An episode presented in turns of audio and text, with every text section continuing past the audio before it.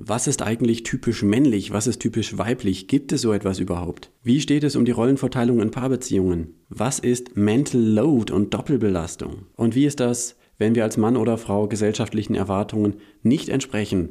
Als Mann zu Hause bleiben, die Kinder erziehen, in die Krabbelgruppe gehen oder als Frau keine Kinder kriegen und den Beruf an die erste Stelle stellen? Über diese und weitere Fragen spreche ich heute mit der Kultur- und Geschlechterwissenschaftlerin Enya Voskamp.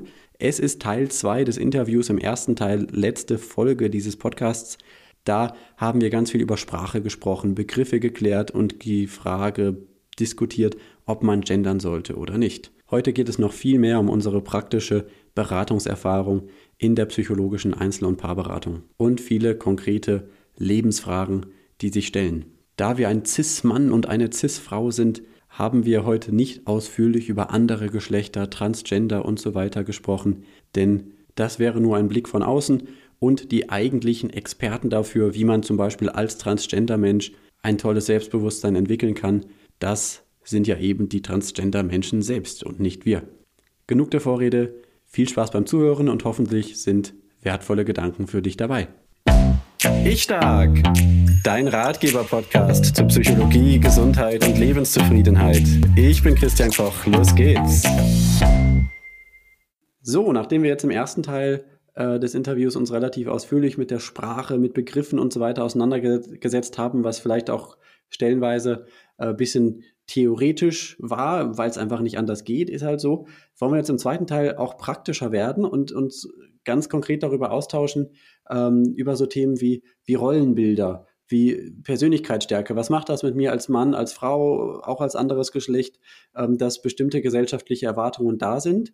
Da hast du, Enya, mit Sicherheit auch allerlei Erfahrungen aus deinen Beratungsgesprächen, oder? Wie geht's da? Ist da das Thema oft so Geschlechtlichkeit? Wer bin ich eigentlich als Frau, als Mann? Wie kommt das Thema bei dir vor? Genau, also das Thema dessen, wie ich vielleicht als Frau bin oder als Mann als solches, wird natürlich explizit oftmals nicht verbalisiert, in dem Sinne, ja. dass das aktiv gefragt wird. Schlussendlich kann man aber, oder könnte ich äh, meinen, dass man es oft erkennt in Fragen von Selbstwert, von Selbstwahrnehmung, von Identität, dass das dort ja Platz findet und ähm, das tatsächlich ja auch viele, ja häufig Themen sind, die in der Beratung ja angesprochen werden, die einen großen Teil der Beratung ausmacht. Fehlender Selbstwert, fehlende genau Wertschätzung sich selbst gegenüber, die Frage, genau, was möchte man eigentlich vom Leben, was erwartet man selber von sich selbst, was erwarten andere von einem, wie muss man sich verhalten,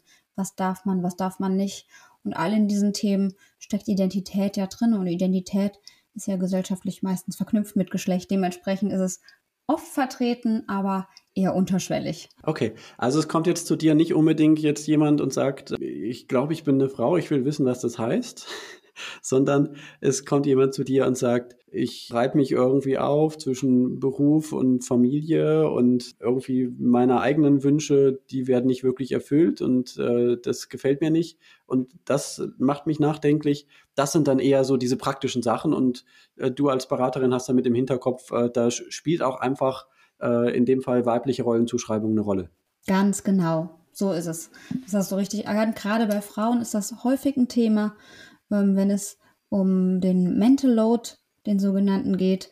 Mental Load. Oder die Doppelbelastung. Ne? Es gibt ja unterschiedliche Begriffe, die ähm, greifen, wenn es darum geht, dass man ähm, auf der familiären Ebene, in, im Bereich der sogenannten Care-Arbeit, also der Hausarbeit, was Hausarbeit, Kindererziehung, all das mit einschließt und auf der beruflichen Ebene unterwegs ist, also auf der erwerbstätigen Ebene und dort organisatorisch halt auch für viele Faktoren verantwortlich gemacht wird, von den Kindern, von der verpartnerten Person und sich da um vieles kümmern muss, dann hat man einen sogenannten Mental Load oder Mental Overload, dass man ja eigentlich alles mit auf dem Schirm hat, die Familie, das Familiensystem trägt und das Berufsleben hat und ähm, sich selbst dann vielleicht auch ab und zu als Individuum verliert, weil die Zeit für sich selbst nicht bleibt.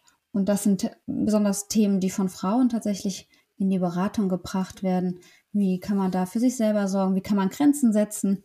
Ähm, wie kann man, wie, ja, wie kann man für sich selbst ähm, den eigenen Weg finden, sich selbst zu finden und ähm, sich ja, für sich selbst einzustehen? Genau. Also Mental Load, mentale Last. Das heißt, ich bin auf dem Weg zur Arbeit und währenddessen denke ich nicht, äh, wie schön ist der Tag, sondern ich denke, äh, oh, in vier Wochen ist ja der Geburtstag von dem Sechsjährigen, haben wir da eigentlich schon ein Geschenk besorgt? Und äh, ach so, ja, und der andere, der müsste jetzt auch mal wieder bald zum Impfen. Ähm, und wie ist es eigentlich am nächsten Wochenende, wenn äh, die Eltern von meinem Mann kommen? Äh, da müssten wir ja vielleicht auch mal einen Kuchen vorbereiten oder so. Das sind dann diese ganzen Gedanken, die sehr viel Energie kosten und den Tag immer wieder begleiten. Das ist das, was mit Mental Load gemeint ist. Ne? Und Richtig, das ja. liegt oft bei Frauen. Ganz genau, ja. So also so sieht es aus. Es gibt bestimmt auch Beispiele, wo das nicht der Fall ist, ganz klar. Ich kenne das, denn der, der Mann sagt dann, ich kann ja auch gern mal was machen. Du musst mir ja nur sagen, was. Genau, richtig, ja. Das ist es. Das, auch das äh, ist ja möglich, ne, dass man dann versucht, Aufgaben abzugeben, zu sagen, na, ne, hier ähm, Sohn oder Tochter XY, bring doch mal bitte den Müll raus. Das ist jetzt deine Aufgabe. Oder ähm, die Partnerin, der Partner räumt die ähm, Waschmaschine aus oder den Geschirrspüler, dass man Aufgaben verteilt. Schlussendlich ist da trotzdem oftmals zu erkennen, wenn das stattfindet, dass das kontrolliert werden muss oder dass trotzdem jemand dran denken muss. Und wenn ich sage Mann, jemand, äh, meine ich natürlich wahrscheinlich dann in dem Moment die äh, Frau, die daran denken muss, dass das auch tatsächlich gemacht wird von den entsprechend ähm, zugeteilten Personen, dass die diesen Aufgaben nachkommen. Und in dem Moment ist der mentale Stress oder die mentale Organisation ja wieder die gleiche. Dann wird zwar die Aufgabe übernommen, aber der Rest nicht. Ich würde gerne da gerade noch ein bisschen mehr mit dir einsteigen. Ja. Wir, wir, merken uns diesen Punkt, was du gesagt hast, dass, dass Frauen häufiger die Frage haben oder dass das Thema haben, dass die eigene Identität nicht so klar ist. Aber ich würde gerade gerne einen Ausflug machen in dieses Thema mit, mit dem Mental Load, weil mir das in der Beratung immer wieder aufgefallen ist. Mhm. Also ich sage mal, wie es mir aufgefallen ist, also auch eben genau in dieser, in, de, in dieser klassischen äh, Rollenverteilung. Ähm, sie sagt dann, ich habe so viel zu tun und dies und das alles im Haushalt und für die Kinder und für dich denke ich auch noch mit. Ja, ist übrigens einer mhm. der häufigen Sätze, die ich gehört habe, ist, äh, er ist wie ein zusätzliches Kind, also Satz über den Partner. Ja, ja das habe ich auch schon ähm, gehört. Ja, äh, äh, ja, kennst du auch, ja, auch das mehr als einmal gehört, ja, genau. So und sie sagt so, ich äh, genau, ich denke eben an alles, ne, dieses Mental Load, äh, äh, muss das alles organisieren. So und er sitzt dann da und sagt, äh, äh, ja, ich kann ja auch gern mal was machen. Ne? So. Ähm, mhm. Und dann äh, äh, liegt aber bei ihr der Ball, zu sagen, was er jetzt machen soll. Ne? Ja. Das ist ja genau dieses Mental. Sie ist dann wieder die Organisierende. Ne? Mhm. Ähm, und du hast es so richtig schön gesagt, da würde ich gerne ergänzen, ich kann ja auch mal was machen. Ja. ist also eher die Ausnahme und es wird als etwas Besonderes angesehen. Das ist nicht die Regel. Es ist nicht die Regel oder die, die Selbstverständlichkeit, dass ich natürlich, weil ich Teil des Haushaltes bin, was mitmache, sondern es ist das, ja, ich kann ja auch mal was übernehmen. Es ist ja eine andere Bedeutung in dem, wie man das sagt. Und es schwingt ja was ganz anderes mit. Das ist ganz lustig. Das kenne ich aber tatsächlich auch genau mit ja, dieser genau. Bezeichnung genau. mit dem Begriff. Genau, also das, das gibt es durchaus auch so. Ich, ne, wie gesagt, das ist jetzt nicht hier für alle Paare, gibt es auch ganz anders.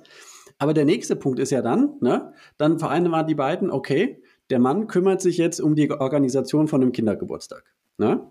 Mhm. Ähm, okay, dann äh, ist das sein eigenes Projekt. Ja, ist ein guter Lösungsansatz, weil dann kann sie es eigentlich gedanklich aus dem Kopf streichen. Ja? Und dann kommen eben aber die nächsten Sachen, dass äh, zumindest bei den Fällen oder bei vielen Fällen, die ich so in der Beratung hatte, ähm, er noch gar nicht so drin ist in diesen Themen. Ja, und das heißt dann, dann denkt er an bestimmte Dinge nicht. Ja, dann äh, ist vielleicht die, Ihre Erwartung eigentlich, es gehört doch wohl zum Kindergeburtstag auch, dass man tolle bunte Servierten hat. Und er legt halt die einfarbigen hin. Ist jetzt ein ganz Mini-Beispiel, ne? Aber äh, dann gibt es vielleicht andere Sachen. Er denkt vielleicht nicht dran, äh, dass man vielleicht auch einen Kuchen bräuchte oder sowas. Ja. Ähm, und äh, dann kommt es am Ende in die Diskussion, oder, oder äh, so habe ich es oft erlebt, dann äh, kommt sie her und äh, kritisiert das eben und sagt, da fehlt doch was, das ist aber nicht, nicht gut so, wie es ist. Woraufhin er sich dann wieder zurückzieht und sagt, äh, dann, ja, dann mach du es halt. Also das ist schon eine häufige Dynamik, die, die ich so erlebe. Kennst du das so auch, oder? Ja, das würde ich so unterstreichen. Das kenne ich auch. Ja, ganz genau. Und ich glaube, ganz viele zu Hause kennen das auch. Hast du, hast du einen Tipp? Wie kann man das lösen? Wie kommt man da raus?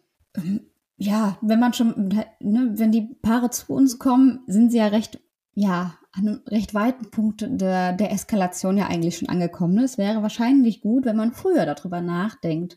Man früher ansetzt mit dem, wie wollen wir eigentlich unseren Haushalt gestalten, wie wollen wir unser Familienleben gestalten, welche Aufgaben übernimmst du, welche Aufgaben übernehme ich. Zu dem Zeitpunkt, wo ja die Paare zu uns jetzt in die Beratung kommen, ne, zu dir oder zu mir, sind ja meistens schon an einem Punkt, da hat sich das ja hochgeschaukelt. Das ist ja nicht erst seit gestern ja. so, sondern wahrscheinlich ähm, im besten Fall schon über mehrere Jahrzehnte. Dass dann natürlich vielleicht der Ehemann nicht weiß, wie das geht, ist ja aus meinem Gefühl heraus ja vielleicht auch erstmal was ganz Natürliches. Wenn ich das jahrzehntelang nicht machen muss, dann weiß ich das ja vielleicht auch nicht. Das heißt, das braucht erstens vielleicht ein bisschen Übung und Umstellung und ähm, vielleicht auch einmal eins, einen gemeinsamen Durchgang dessen, okay, wie, wie organisiert man sowas?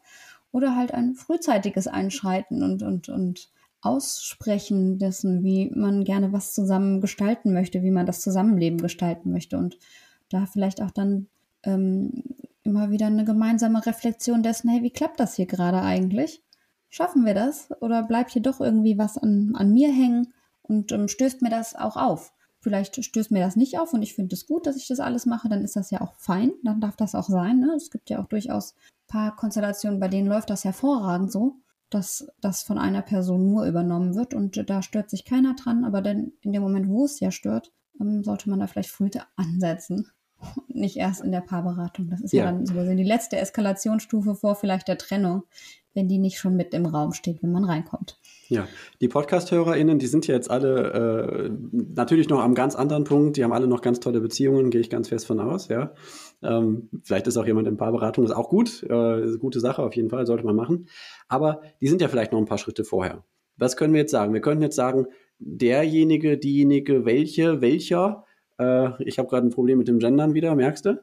ähm, also die Person, die äh, den großen Job hat, so ist es ja oft, die irgendwie auch dann vielleicht 50 Wochenstunden hat oder vielleicht sogar äh, 60 oder selbst wenn es eben nur die 40 sind, aber dann noch irgendwie jeden Tag dazu zwei Stunden pendeln. Ähm, das ist ja ein reales Problem. Diese Person kriegt ja zu Hause nicht so viel mit. Meistens ist es der Mann, ja, und an, an der Stelle würde ich aus meiner Wahrnehmung sagen, hat schon auch der Mann oft ein Identitätsproblem in der Familie, nämlich da wirklich reinzukommen. Ne? Da ist dann äh, äh, Frau und Kinder meistens in dieser Konstellation sind dann eingespielt. Ähm, und äh, dem können wir aber sagen, es ist einfach relevant, oder? Er, er, muss, es gibt keine Alternative, er muss sich auch aktiv einbringen und versuchen, aktiv mitzudenken, auch wenn das zusätzlich zur Arbeit äh, äh anstrengend ist. Das ist schon mal die erste Grundhaltung, die, denke ich, schon erforderlich ist, dass die Partnerschaft und die Familienstruktur langfristig gut gelingen, oder? Genau, und da würde ich auch gerne ergänzen, das ist ja das, was oft angebracht wird, ne, dass eine Person meistens aufgrund auch einfach der Gesellschaftsstruktur und dessen, dass der Mann ähm, jetzt gesellschaftlich meist halt einfach mehr verdient als die Frau, ähm, die Person ist, die da Vollzeit arbeiten geht und die Frau dann zurücksteckt, entweder ja. Mm, ähm, in der Doppelrolle dann als ja, arbeitende Person, vielleicht in Teilzeit oder manchmal sogar auch in Vollzeit ähm, oder nur als Hausfrau, dass die Arbeit, die zu Hause geleistet wird, auch als Arbeit anerkannt wird. Und das wird oftmals nicht gesehen. Es wird die Belastung gesehen, die durch die Arbeit entsteht, also die Erwerbsarbeit, weil man dafür Geld bekommt und irgendwo hingeht und Leistung erbringen muss. Mm, da wird eine Belastung gesehen, die dann oft als Argument angeführt wird, dass man, wenn man nach Hause kommt, dann auch etwas Entspannung braucht und ähm, sich gerne irgendwie auch mal erholen möchte und dann vielleicht auch für die schönen Sachen mit den Kindern irgendwie verantwortlich ist, sondern also dieses, ah, und dann verbringt man Stunden zusammen und dann geht man spielen oder man geht auf den Bolzplatz oder man isst ein Eis, ähm, was ja so gesehen die, die spaßigen und leichten Beschäftigungsaufgaben sind. Ja. Ähm, und die ganze Hausarbeit, die da hängen bleibt, so wenig gewertschätzt wird. Und das ist tatsächlich auch ein Thema, was oft in der Beratung kommt und was auch dann ne, mit, mit Persönlichkeit und auch mit Rolle, wo wir wieder bei dem Thema sind, ähm, zu tun hat, dass die Hausarbeit oder die Erziehungsarbeit, die da im Hintergrund läuft, neben dem, dass vielleicht die, die Ehefrau wenn wir jetzt, ne, wir bleiben jetzt bei der ganz normalen heteronormativen Familie, da haben wir jetzt angesetzt. Genau, ähm, wir haben uns jetzt mal das klassische Klischee ausgesucht, was die meisten Leute betrifft. Mhm. Bleiben wir einfach mal als, als Beispiel, weil das tatsächlich auch in meiner Beratung, dass ähm, genau einfach die Hauptberatungsarbeit bei den Paaren ist, warum auch immer, die eher zu uns kommen. Ich weiß nicht, wie du das empfindest oder wie du das siehst. Ähm, es gibt da bestimmt noch andere Beispiele. Das berichten wir aus unserem eigenen Erfahrungsschatz. Äh, ja, Schatz dass ähm, das ja auch was mit, mit Wertschätzung zu tun hat, das nicht zu sehen oder halt mit fehlender mhm. Wertschätzung, mhm. die ganze Arbeit, die dort geleistet wird. Und das ist auch schwere mentale und auch körperliche Arbeit. Und ähm, die wird oftmals als, naja, wie, das ist ganz grauenvoll, wie dieses Lied, ne? Das bisschen Haushalt macht sich von allein. das kenne ich nicht, aber es klingt ja, fies, es ist, ja. Genau. Es ist nicht schön, ähm, aber wird so als selbstverständlich hingenommen, von wegen, naja, das ist ja irgendwie auch die Rolle der Frau das gehört ja zum Frausein oder zum Muttersein dazu, dass man sich halt auch um die Sachen kümmert. Das wird wenig hinterfragt, dass das überhaupt nicht in Verbindung steht. Nur weil man Mutter ist oder weil man ein Kind hm. geboren hat, ähm, heißt das nicht oder muss es unweigerlich ja nicht heißen, dass man für all alles andere auch mitverantwortlich ist. Weil schlussendlich mhm. hat ja ein Kind immer zwei Elternteile. Und ähm, die könnten sich das ja gerecht aufteilen, was ja meistens leider dann nicht passiert. Und dann fehlte auf die Wertschätzung für das, was man leistet. Und die Wertschätzung, die schlägt dann auch auf ja, das eigene Selbstverständnis und die eigene Stärke, die man vielleicht hat, die dann genau in Frage gestellt wird oder die dann irgendwie nicht ja, gebildet werden kann. Genau, also da gibt es ja letztlich auch verschiedene Modelle. Ne? Stichwort zum Beispiel 50-50-Eltern. Manche lösen es eben so, dass beide irgendwie ungefähr eine halbe Stelle haben, wo sie arbeiten gehen und sich das zu Hause gleichmäßig aufteilen klasse, wenn es funktioniert, funktioniert aber auch nicht für alle gleich gut. Ne? Ähm, andere, kurz bevor die Beziehung so völlig platzt, äh, versuchen sie es tatsächlich mal, den, den, die Rollen zu tauschen und zumindest mal zeitlich begrenzt, das einfach mal umgekehrt zu machen. Der Partner, die Partnerin, die bisher nicht äh, arbeiten gegangen ist, geht jetzt arbeiten und der andere macht den Haushalt. Ähm, aber das sind ja beide schon, schon ganz grundsätzliche Fragestellungen. In, viele, in vielen Fällen ist es ja wirklich so, ähm, dass es gar nicht so leicht auch anders umzusetzen ist, weil es wirklich so ist, dass einer einfach deutlich mehr verdient. Ähm, und weil auch finanzielle äh, Fragen, gerade für Familien mit Kindern, äh, einfach ganz oft ganz relevante Fragen sind. Ne? Also das, glaube ich, kann man schon anerkennen. Das ist keine leichte Sache, da eine Lösung zu finden, aber es ist sehr wichtig. Ja, das stimmt. Das ist wahrscheinlich einfach dann auch ein gesellschaftliches Problem, beziehungsweise eins, wo die Gesellschaft ja dann so ein bisschen hinkt, dass sich diese Themen so sehr verzahnen. Das Finanzielle, das, die Arbeitswelt, die Wertschätzung der Arbeitskraft oder Arbeitstätigkeit, ähm, also die unterschiedliche Wertschätzung von ähm, weiblich konnotierter Arbeit oder weiblicher Arbeitskraft in allen Feldern im Vergleich zu männlicher ähm, Arbeitskraft und der damit einhergehen unterschiedlichen Bezahlungen und wie sich das dann auf Familie auswirkt, Familienkonstellation und auch natürlich dann auf ähm, das Individuum als solches und wo sich, sich Personen irgendwie positionieren müssen, können oder sollen, weil ähm, da ja natürlich, wie du das gerade schon gesagt hast, ne, und ganz viele unterschiedliche Modelle gibt und auch ganz viele tolle Modelle und auch viele Familien, die das klasse hinkriegen, die kriegen wir natürlich in der Beratung nicht mit, weil die kommen natürlich dann wahrscheinlich eher weniger. Bei denen läuft ja dann. Kommt gerne komisch. zu uns und erzählt, wie schön ihr es habt. Genau, die erzählen uns nicht, wie schön es ist. Das wäre ja auch mal nett. Aber das Sollen passiert nicht. Ähm, sondern es kommen ja die, die das nicht hinkriegen. Und ähm, genau, da ist es tatsächlich ja oft, also aus der Erfahrung heraus, die wir, glaube ich, auch zusammen, ja, die dann irgendwie teilen, ne, das, das klassische Modell, was oftmals gefahren wird, oder halt diese Doppelbelastung, dass die Frau auch arbeiten geht, weil sie ja auch durch ihre gesellschaftliche Rolle irgendwie mittlerweile beides erfüllen sollte, um irgendwie genug gesellschaftliche soziale Wertschätzung zu erhalten, ähm, genau arbeiten geht und die Hausarbeit aber auch noch zu einem größeren Teil übernimmt und es da ja dann zu Konflikten oftmals auch kommt oder zu ja, Auseinandersetzungen, Missstellungen im, im Familiensystem. Mhm.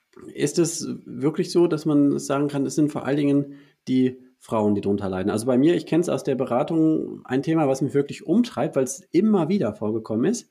Frauen, ich sag mal so zwischen 35 und 50, um mal das große Spektrum zu nehmen, in folgender Situation. Äh, sie haben jahrelang äh, eben sich enorm für die Familie engagiert, haben die Kinder erzogen, den Haushalt geschmissen, ihre eigene berufliche Entwicklung zurückgestellt äh, und jetzt ist so langsam der Punkt, wo die Kinder groß werden, ihr eigenes Ding machen, sich auch von zu Hause abwenden und die Partnerschaft ist irgendwie auch nicht mehr so prickelnd.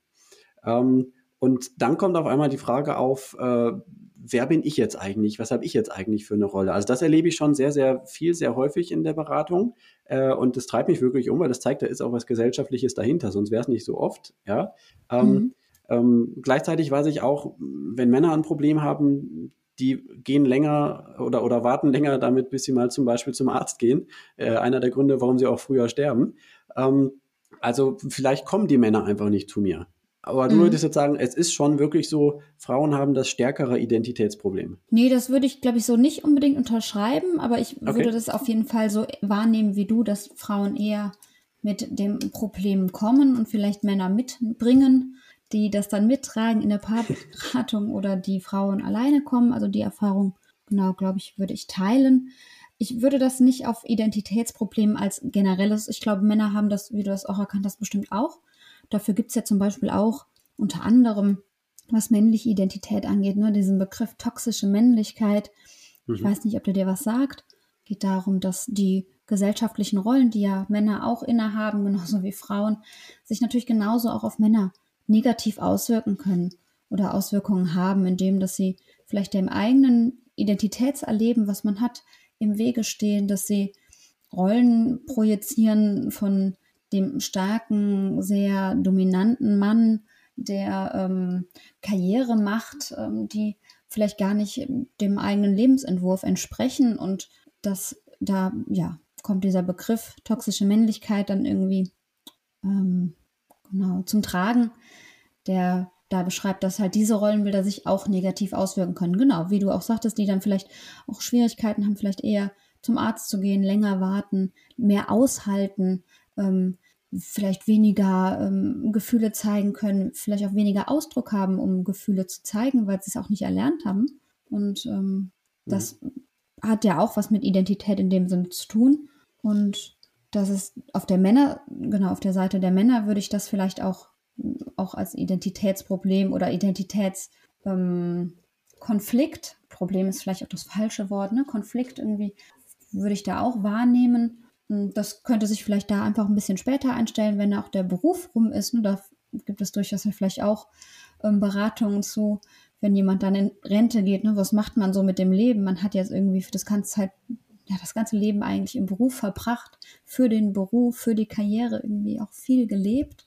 Ähm, und was, was passiert jetzt? Ne? Was, was ist, wer ist man eigentlich so ohne den Beruf? Welche, welche Person, welche Persönlichkeit kann man sein oder möchte man sein? Und ähm, das ist so auf der männlichen Seite.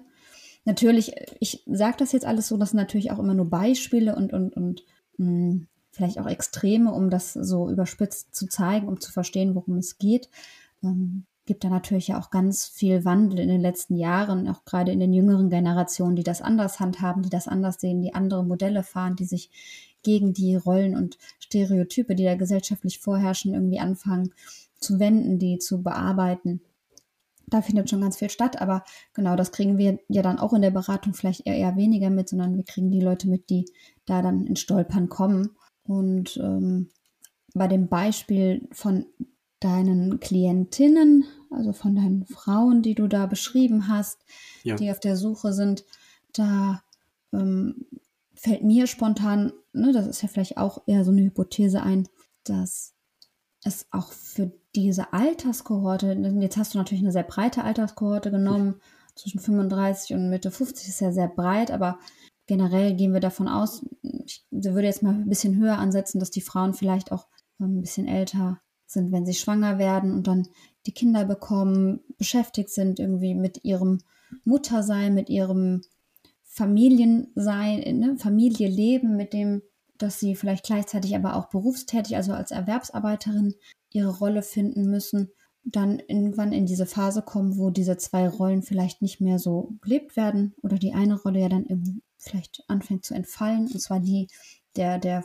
Versorgerin oder der Care-Arbeitenden, die dann für die Kinder sorgt, weil die Kinder jetzt für sich selber sorgen können, dass es da vielleicht auch wenig hm, ähm, Vorbilder gibt, was, wie, wie man Leben lebt, weil es bei Frauen ja Rollen gibt, die wir gesellschaftlich vielleicht irgendwie vorgezeigt bekommen, und zwar die, dass man irgendwie eine gute Mutter sein muss, dass man Familie am besten hat, dass man auch eigentlich Kinder bekommen sollte.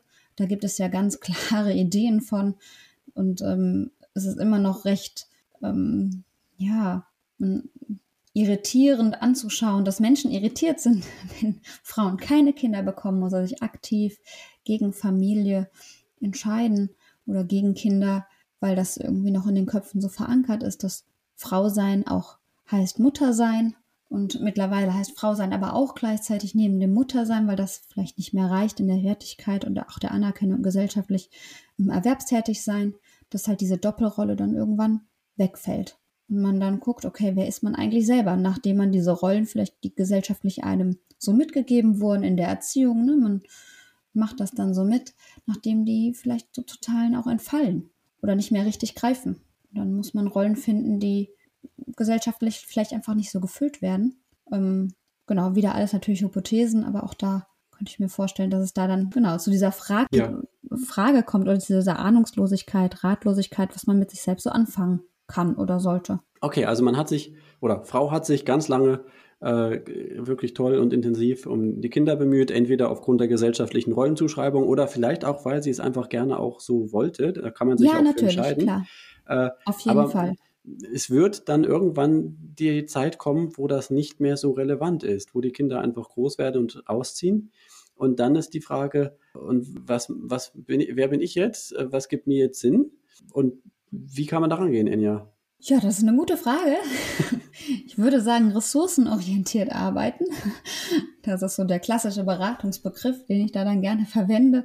Ja. Wirst verstehen, was ich da meine. Ich kann es ja gerne noch mal kurz erklären, dass es darum geht, vielleicht zu gucken, ne, was, was interessiert mich eigentlich? Man, ich als Person habe ja bestimmt in meiner Vergangenheit irgendwann Hobbys gehabt. Ich hatte sicherlich Interessen, die ich vielleicht durch Familie oder durch das, was ich dann die letzten Jahre gemacht habe, aufgeben musste, weil die Zeit einfach oftmals ja nicht mehr so da war, ähm, die aber vielleicht ja immer noch da sind und die wieder zu aktivieren, zu gucken, ne, was, was macht mich aus. Und da steckt ja auch eine ganz große Chance drin, sich selbst irgendwie neu finden zu können, neu finden zu dürfen. Und die kann vielleicht auch als solche gesehen werden oder die darf als solche gesehen werden, zu wissen, okay, man hat jetzt vielleicht auch nochmal die Möglichkeit, das Leben nochmal anders in die Hand zu nehmen und da nochmal sich zu bewegen, irgendwie in dem, was vielleicht vorher recht starr war und recht eingefahren und routiniert. Und da öffnen sich ganz neue Möglichkeiten und die vielleicht positiv deuten zu lernen, ähm, könnte ja auch ein Teil der Beratung sein. okay, ein, vielleicht auch was Neues Tipp. ausprobieren. Mal gucken, ob Motorradfahren mir Spaß macht. Ja, möglich, möglich, ist alles. ne, ist alles denkbar erstmal. Das äh, könnte Motorradfahren, sein. Bier trinken und am Wochenende in den Fußballverein ins Stadion gehen mit den anderen. Wenn, da das, dein, wenn das dein Ding ist, dann gerne. Meins nicht, das. aber so. wer weiß, was, was man so als, als Frau mit, mit äh, 44 oder so gerne machen ja. möchte. Ja, genau, was man machen möchte, das wäre eine Möglichkeit. Richtig. Ich wollte jetzt mal bewusst was nicht so klischeehaftes da rein. Ja, gern. Passt. ne? Und, und wenn es nachher doch das klischeehafte, ich möchte gerne stricken, ist, ähm, dann ist das auch super. Bitte. Ist doch toll. Hast alles, du schon mal alles gut.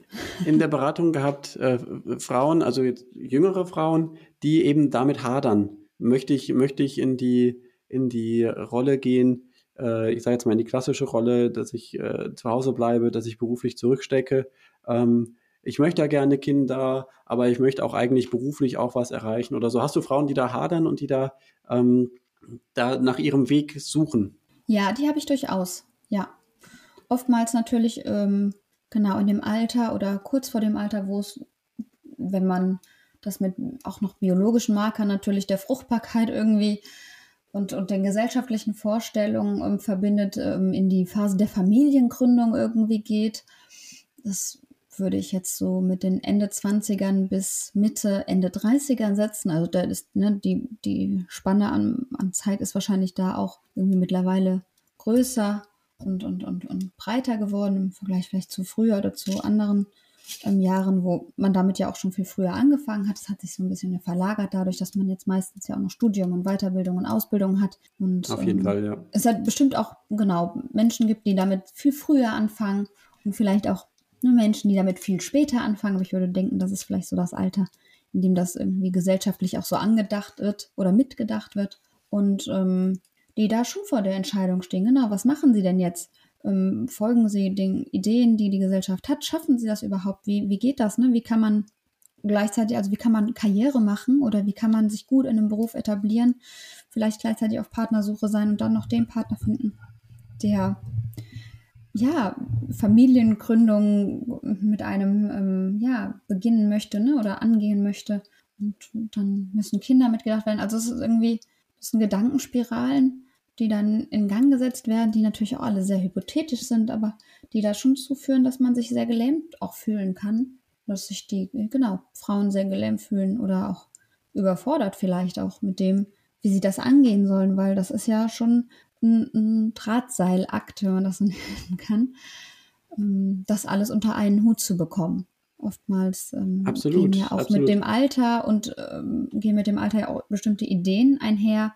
Wenn man sich jetzt in einem Beruf zum Beispiel bewirbt, für einen Beruf bewirbt, man ist Berufseinsteigerin ähm, und man bewirbt sich mit Mitte, also mit Ende 20, Mitte 30 und man hat noch keine Kinder. Ich meine, das darf theoretisch nicht erfragt werden. Oftmals wird es aber trotzdem ja irgendwie indirekt so erfragt.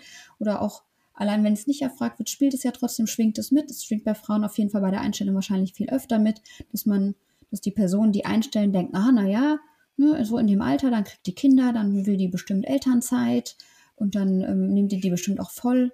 Das wird bei Männern weniger mitgedacht, einfach weil man davon immer noch ausgeht, dass das alles die Frau übernimmt. Was ja auch überhaupt nicht mehr zeitgemäß ist, aber leider aktuell. Und ähm, das macht den Berufseinstieg schwerer.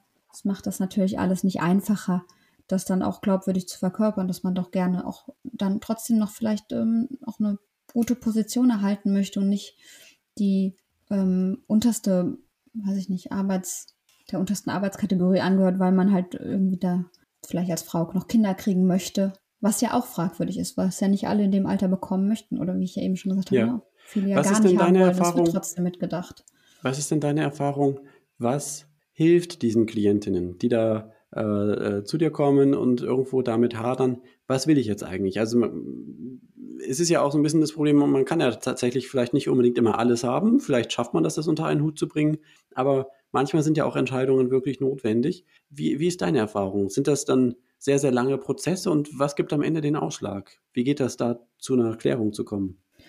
Ja, ich glaube tatsächlich, dass man gar nicht wirklich zu so einer richtigen Klärung kommen kann, mhm. weil wir ja alle nie wissen, was in der Zukunft passiert oder was die Zukunft bringt.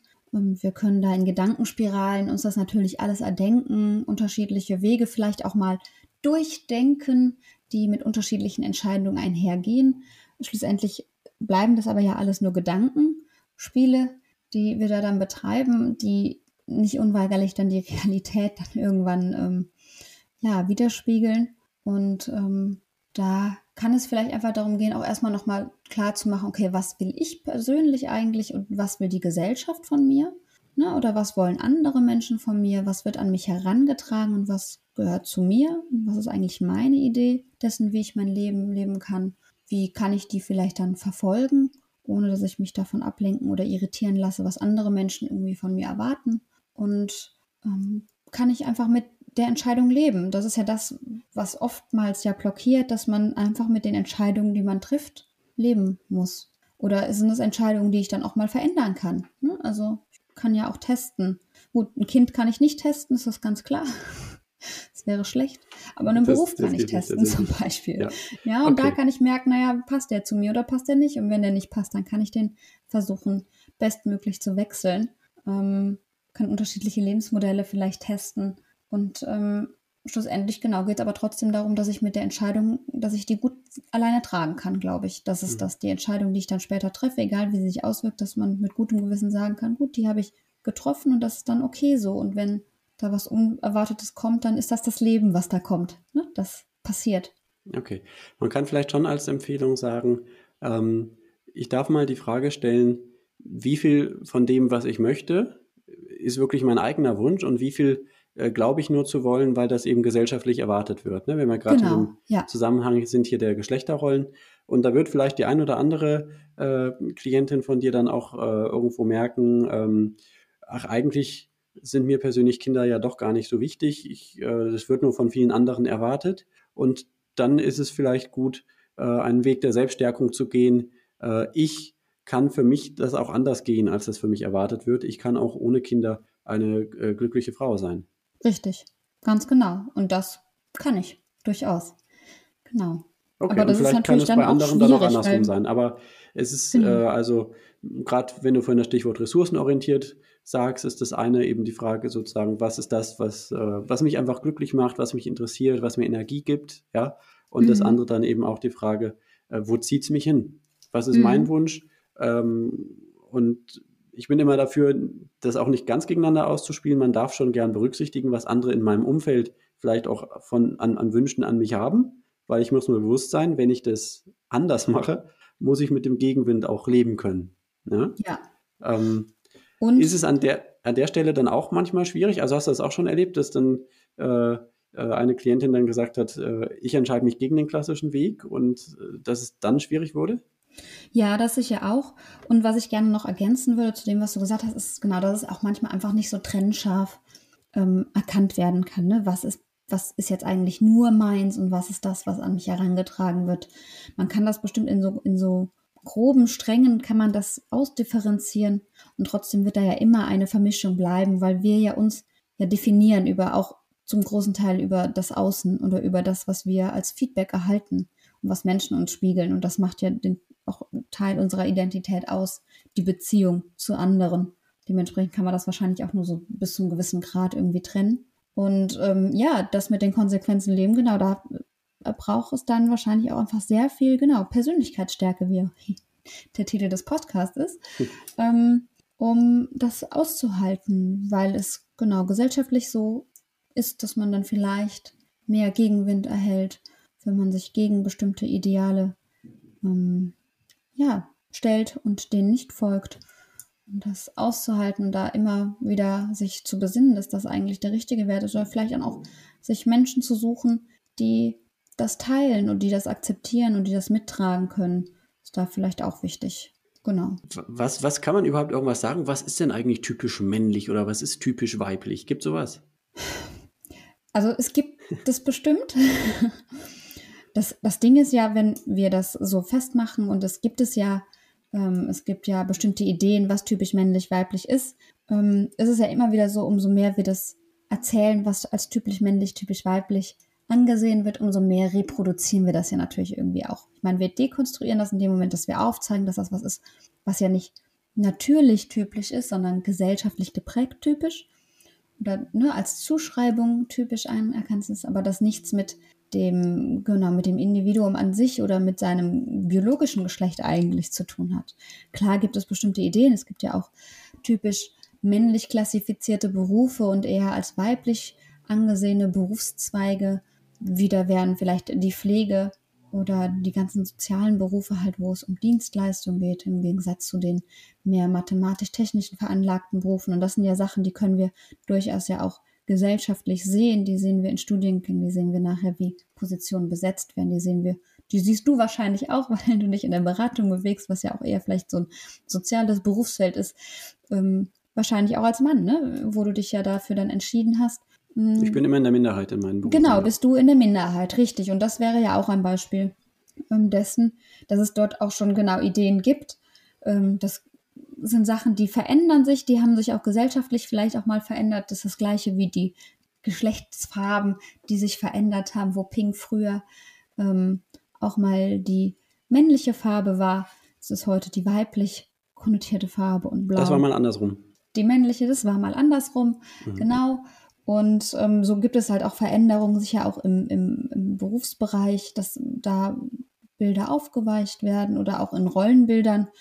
Wie gesagt, das ist ja das, ähm, was ähm, wir gerade besprochen haben, genau, dass das irgendwie aufgeweicht wird und dass sich Veränderungen durchsetzen, allein weil Individuen bestimmten Bildern vielleicht einfach nicht mehr entsprechen möchten. Und das gilt für Frauen, aber auch wie für Männer. Wir haben das ja jetzt ne, exemplarisch irgendwie an Frauen ähm, mal so aufgezeigt. Das gleiche gilt aber natürlich auch für Männer, die sich jetzt vielleicht auch für so soziale Berufe ähm, ja, interessieren, sich dort dann wiederfinden. Ja. Und die dadurch aber. Und auch nicht nur bei den Berufen. Genau, nicht nur bei den Berufen, aber auch bei der Art, richtig. Ich meine, gut, wir wissen es wir wissen's von unserer, von, von unserer Paarberater-Weiterbildung. Ne? Äh, da war ich unter den 20 TeilnehmerInnen der einzige Mann. Richtig. Ähm, genau, so der klassische Hahn im Korb. Ähm, aber es gibt ja auch in anderen äh, Situationen. Zum Beispiel, ja. um den Aspekt nochmal reinzubringen, also ähm, wie ist das, wenn man denn dann als Mann sich um die Kinder kümmert und dann geht man zur Krabbelgruppe ja, oder zur, zur Spielplatzgruppe, ne, da vermute ich, äh, wird man auch dann oft der einzige Mann sein.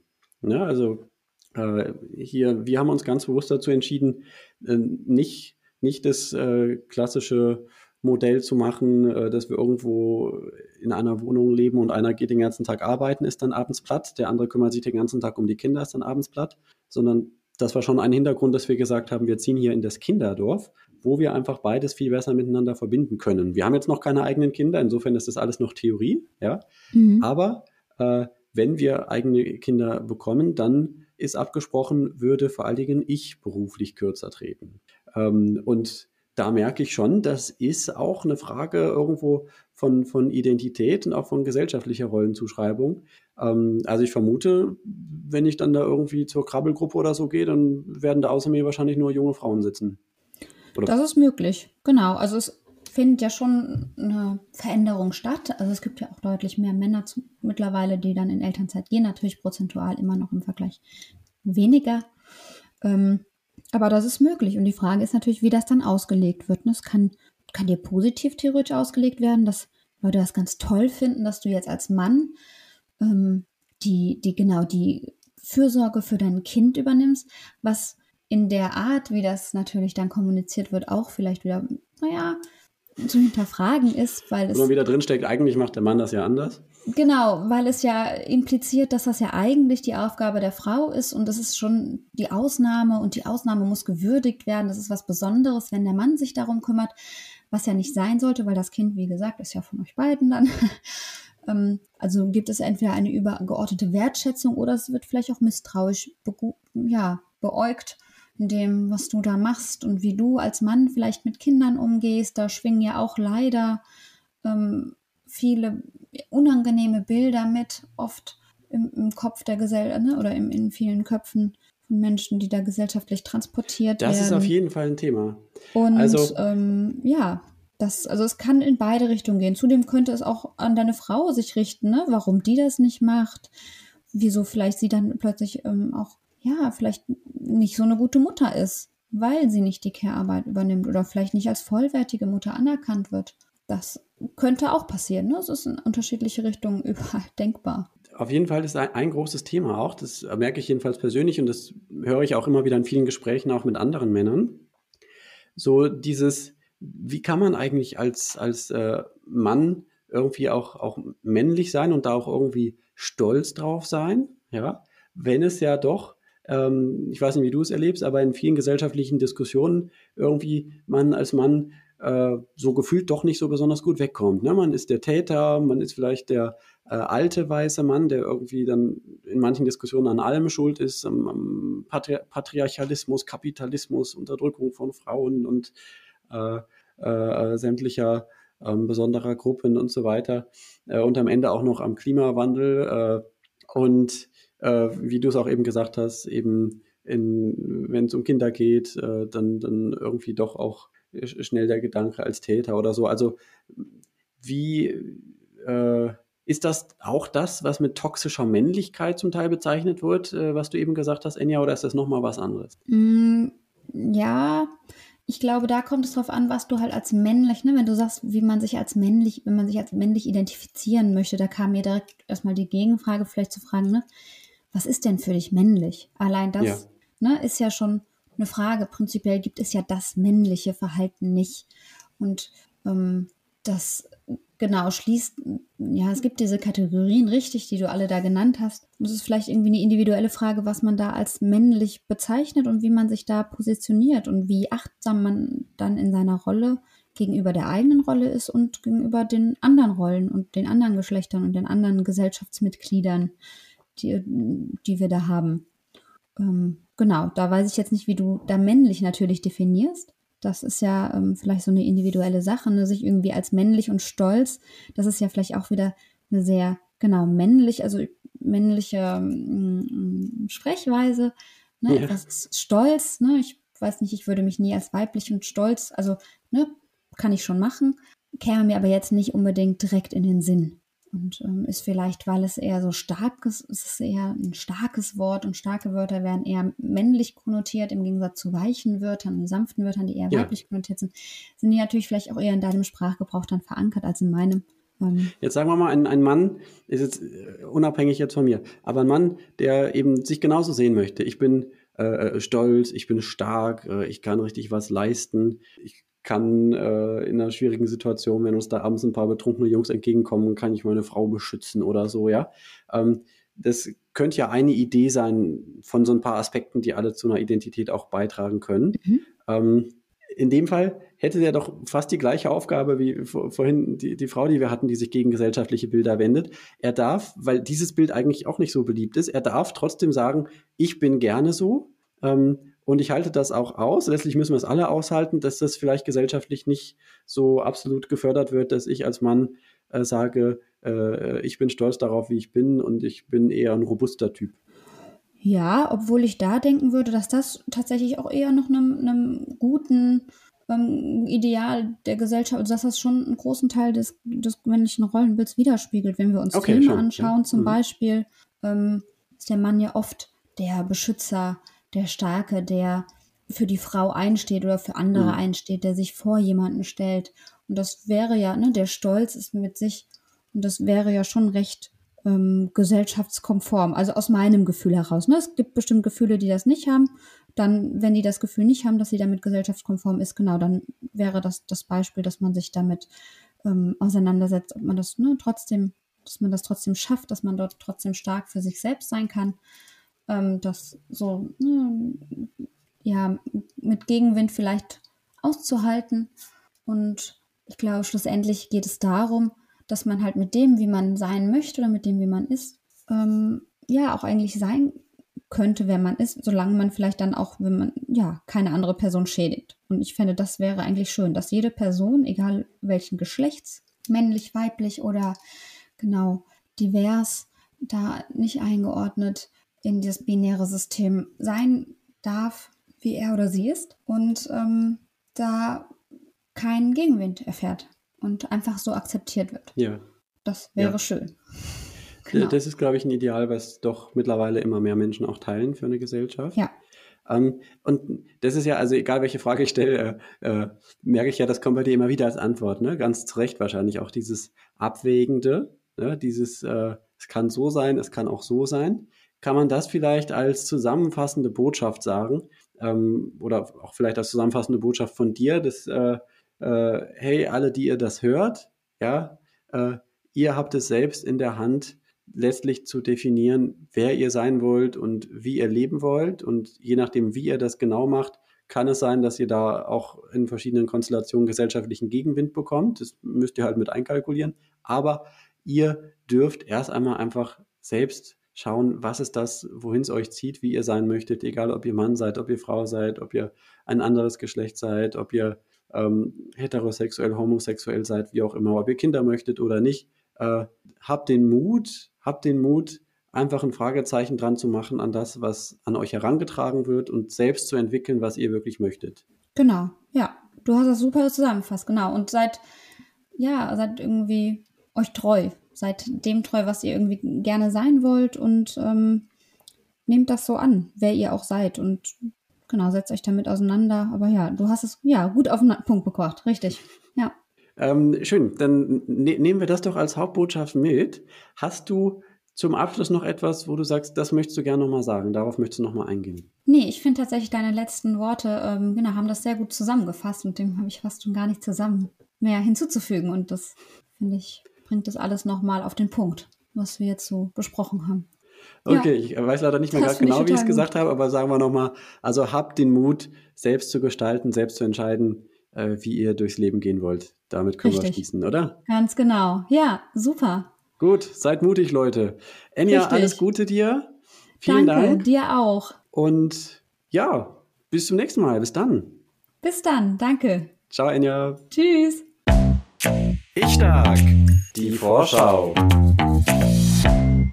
Danke fürs Zuhören, danke fürs Teilen und Bewerten. Schick den Link für den Podcast gerne weiter an andere, die es interessieren könnte und erzähl deinen Freunden, Kollegen und Verwandten davon.